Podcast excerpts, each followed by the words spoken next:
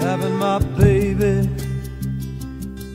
What a lovely way of saying how much you love me. Having my baby.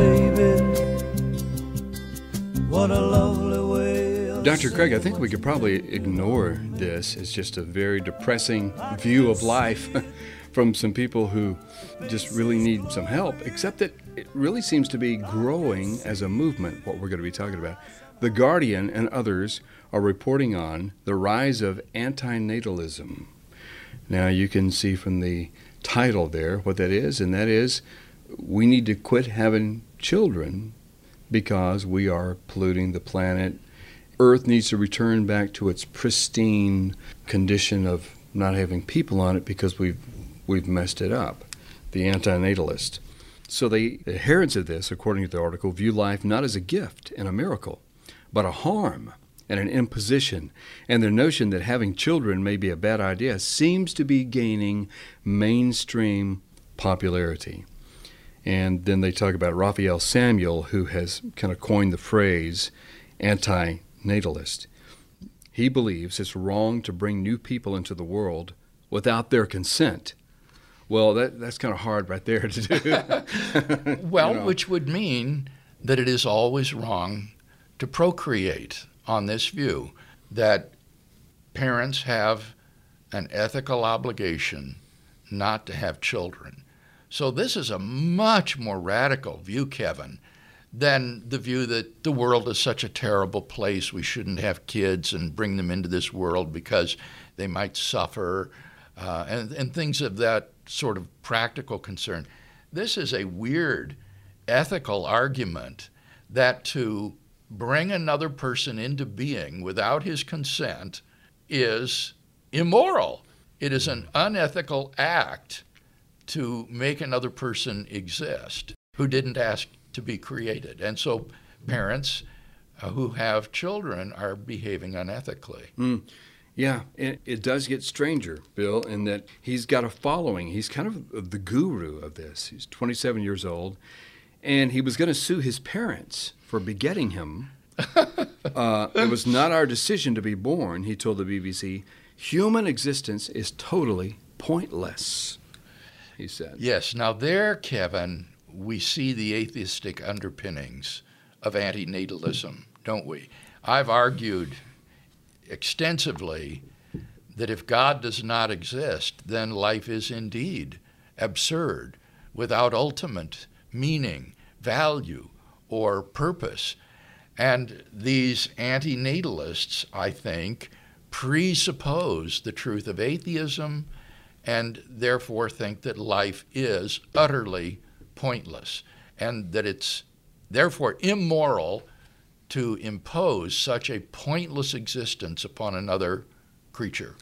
And like you said, Bill, first of all, they've got YouTube videos everywhere. He says that life, even under the best of circumstances, is not a gift or a miracle, but rather a harm and an imposition. According to this logic, the question of whether to have a child is not just a personal choice, but an ethical one. And the answer is always no. Yes. So now think what that would imply, Kevin. That would imply that the human race ought to go extinct in one generation.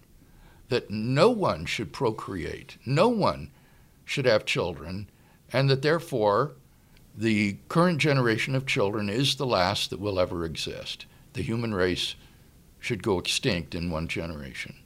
This isn't just in the UK, and as we'll see here in a minute, uh, South Africa, but in Dallas, the friendly antinatalist uh, has a YouTube video congratulating Samuel, and she says, "We owe you a big round of applause. It feels like we've arrived. It feels like the big time." In other words, this view, this antinatalistic view. Obviously, Bill, one of the reasons this is probably going mainstream is it's in the context of what everybody's upset about these days global warming, climate change, protesting. Yes, and, And some being of a part them of the do green- seem to have an antinatalism that is born out of not ethical concerns, but rather these practical concerns that the planet is warming, uh, the future is bleak. Uh, there are probably thousands of terrified children who think that uh, their generation is the last because of climate change.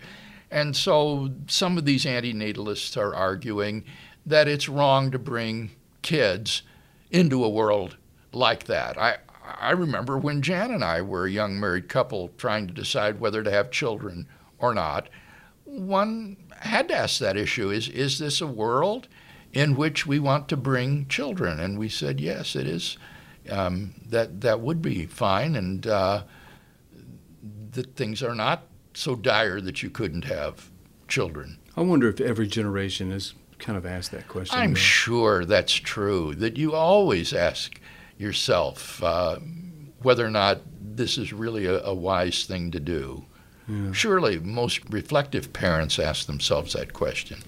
Says what is similar about both antinatalist and climate activists is that they're seeing an increase in attention due to general pessimism about the state of the world, giving both more opportunities to gain support. In 2006, the South African philosopher David Benatar wrote a book which is widely credited as introducing the term antinatalism in Better Never to Have Been The Harm of Coming into Existence.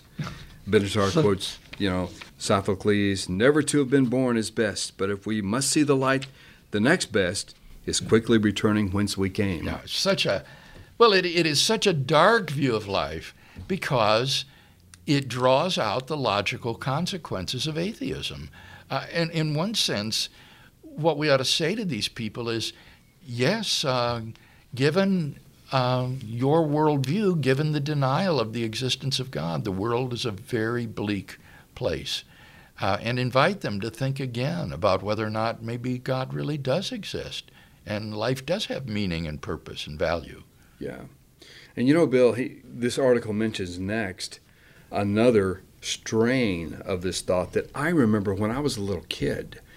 When I was a little kid, everybody was talking about population growth. Yes. We've got to stop. That was, I mean, 1968, Right, the population 70. bomb. Yeah. And so that was a strain of it. And um, all the ecological crisis that was going on there, quit having kids. And, you know, this goes further. Benatar is discouraging reproduction, and these guys are saying don't have children and so on.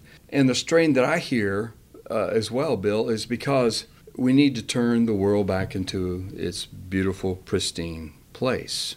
Wouldn't that be wonderful? Now, what's incoherent about it is that who's going to be there to see how wonderful it is? You can't observe the wonder of it. You can't enjoy what you've accomplished. Right.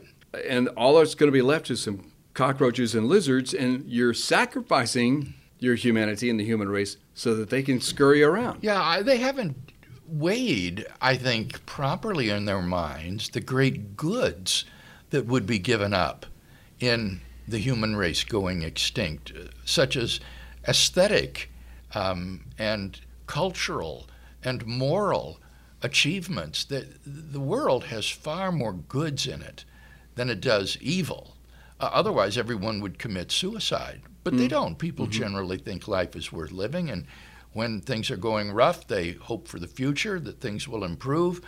Um, so, on balance, there's there's much more good in life than bad, um, and uh, they would rob us of all of that by saying that we should all go extinct, and there goes all of the art, all of the music, the dance, all of these cultural achievements, it all goes out the window.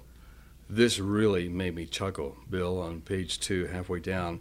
The author of this article interviewed Benatar, who wrote this book, and said, Benatar told me recently that he has heard from many readers of his book who have often felt that they were alone in the world. It was a great comfort to them to read a philosophical defense of a view they found intuitively correct. In other words, that, they're finding other people and community. Well, there must be something to having a community and being all together. right, right. Uh, exactly what you want to do away with. Now let's get rid of each other. Yes.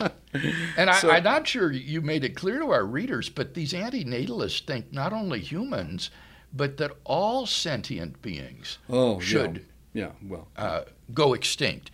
That there shouldn't be any giraffes or elephants or rhinoceroses oh or. Uh, monkeys. That all sentient life should go extinct. These people are really wacko. yeah, that's beyond even some of the stuff I heard. I heard that you know we need to go because Yeah. and, let the animals you know rule again or whatever, or the plants. But this is really any any sentient being. Dana Wells is the Dallas-based YouTuber. She said she felt validated by Benatar's book. About five years ago, she reunited with her biological brother. Uh, she was adopted, and he grilled her about why she didn't have children. And feeling annoyed after their meeting, she searched online for books, and she came up with this child-free uh, theory, this antinatalism, and she began to see that this life game is an imposition. For her, it was simple: living things can be harmed, non-living things cannot be harmed. Man, she's really a sad individual. It would seem to me. I haven't it seen is- her on it is YouTube. tragic when you when you really think about it.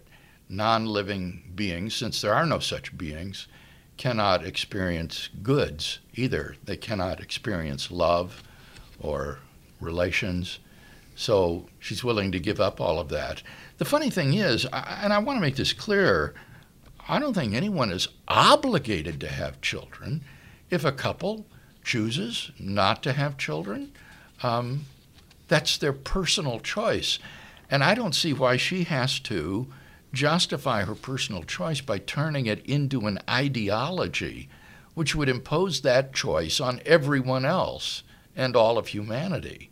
Some people try to make some theology out of this, don't they, Bill? That you know, we, it's a mandate to procreate and have children. In general, I mean, I think that's true. You might get that from the creation mandate in Genesis, Right. but New Testament teaching, you, you're not gonna, really going to get that. Right, it's in Genesis that the man is put on the earth and commanded to be fruitful and multiply. Um, but that's a general mandate, and I don't think that means that every person has to carry out that mandate. I mean, our Lord was celibate and never married. The Apostle Paul apparently never married. So I think whether one chooses to marry and have children is a personal choice. Well, there seems to be three main groups here. One is the antinatalist. They believe creating new life is always wrong. Then there's the child-free group. They uh, they don't want kids themselves, but don't necessarily consider procreation unethical. And then the denatalists.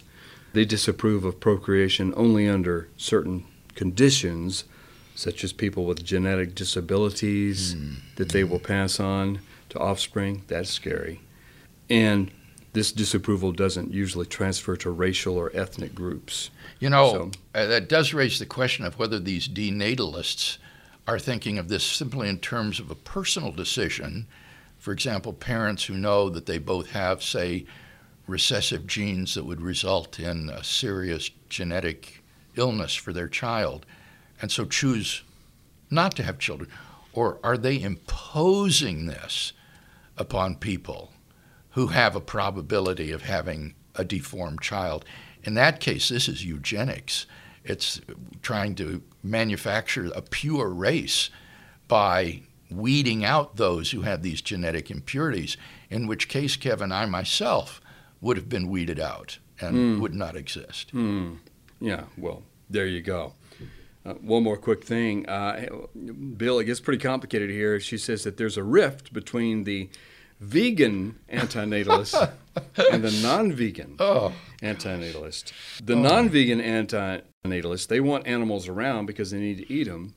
Uh, yeah, put them out of existence. Uh, eat we- them. Yeah. But the, And their but misery. the vegan antinatalists, you know, they want to keep the keep the plants around, but why? I mean, if you're not going to be there to eat them, see, it's just really convoluted. Um, anyway, they're really big about suffering. They must and causing harm, and they must be suffering people, perhaps, Bill. Uh, you know, because he says the challenge for antinatalists, especially those who believe that not only humans but other species would be better off non-existent, is how to achieve their goals without imposing additional suffering. So euthanasia is out and executing everybody's out, or setting off nuclear weapons is out, or starvation is out. You know, so how are we going to do this? Yes, Yeah, how if it's to gonna- be done humanely, their only recourse would be persuasion. Yeah. They need to have these movements, such as their founding, in order to persuade everyone not to have children. Otherwise, they're going to be robbing people of their personal liberties. Well, they're getting into even to the pop culture on the last page here. There's uh, the British singer songwriter Blythe Pepino.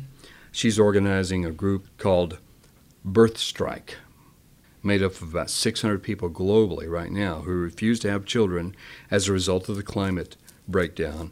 She does a lot of music, the whole thing. And then there's another group called Extinction Rebellion, which is protesting against the threatened extinction of millions of species, potentially including our own. But by contrast, true antinatalist extinction is the dream. Exactly. Yeah. That's very strange, isn't it? The inner contradictions. Bill, I guess in conclusion today, perhaps this is a good opportunity for the gospel among a growing movement of antinatalists that life is worth very living. hopeless.